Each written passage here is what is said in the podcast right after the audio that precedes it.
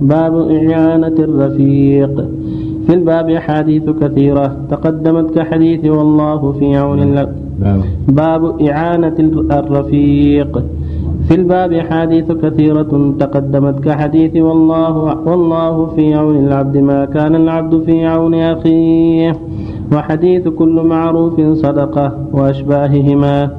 وعن أبي سعيد الخدري رضي الله عنه قال بينما نحن في سفر إذ جاء رجل على راحلة له فجعل يصرف بصره يمينا وشمالا فقال رسول الله صلى الله عليه وسلم من كان معه فضل ظهر فليعد به على من لا ظهر به.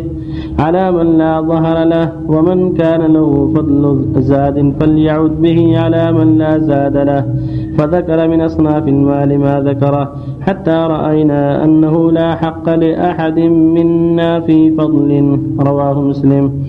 وعن جابر رضي الله عنه عن رسول الله صلى الله عليه وسلم أنه أراد أن يغزو فقال يا معشر المهاجرين والأنصار إن من إخوانكم قوما ليس لهم مال ولا عشيرة فليضم أحدكم إليه الرجلين أو الثلاثة فما لأحدنا من ظهر يحمله إلا عقبة كعقبة يعني أحدهم. قال فضممت إلي فضممت إلي اثنين أو ثلاثة. ما لي إلا عقبة كعقبة, كعقبة أحدهم من جمله رواه أبو داود.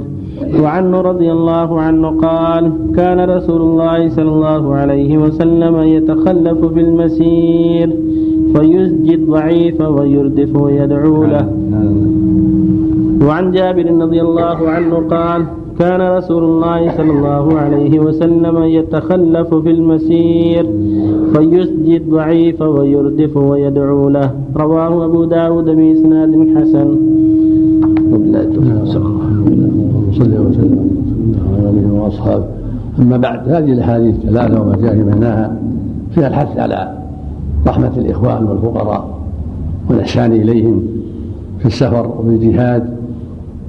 وفي سائر أحوال الأحوال. وفي الحضر أيضا لأن المسلم أخو المسلم. وفي الحديث يقول صلى الله عليه وسلم من كان في حاجة أخيه كان الله في حاجته.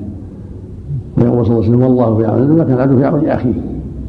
ولهذا أنه كان عليه الصلاة والسلام يحثهم على مساعدة إخوانهم والإحسان إليهم وأن معهم من ليس له مال من إخوانهم من المهاجرين وغيرهم.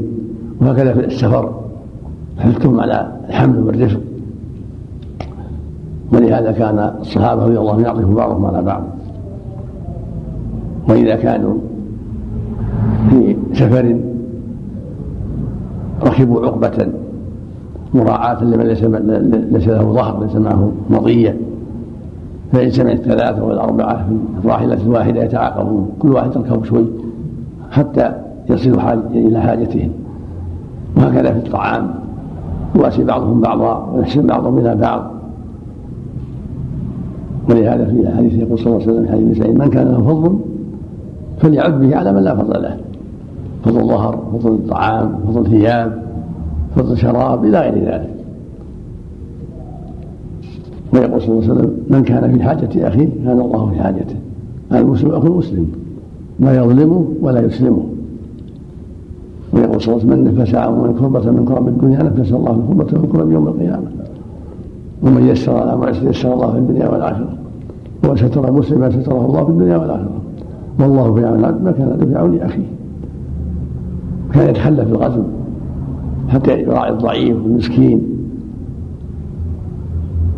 فيما يتعلق بحاله أو بجمله أو بغير هذا من شؤونه. مرة تخلف وراء الجيش فإذا هو جابر معه جمل قد عيا فضربه حتى سار سارا حسنا ثم اشتراه منه وقال استعمله إلى المدينة شرط له ظهره إلى المدينة.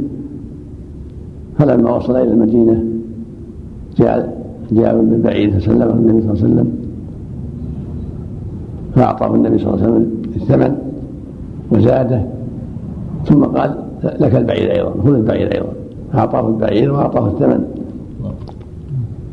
المقصود أن على ولي الأمر والأمير شيخ القبيلة رئيس الإخوان فيما بينهم أمير القرية رئيس الفرقة في الغزو أو في السفر رئيس الحارة في البلد تفقد إخوانه تفقد أحوال الفقراء والمحاويج حتى يواسي المنقطع والفقير. وفق الله يا شيخ الأمر حدث بسعيد للوجوب من للاستحباب؟ الأمر الوجوب هو الوجوب يجب على المسلمين شيء واحد. يواسي بعضهم بعضا ويحسن بعضهم إلى بعض. هذا هو الأصل في الأوامر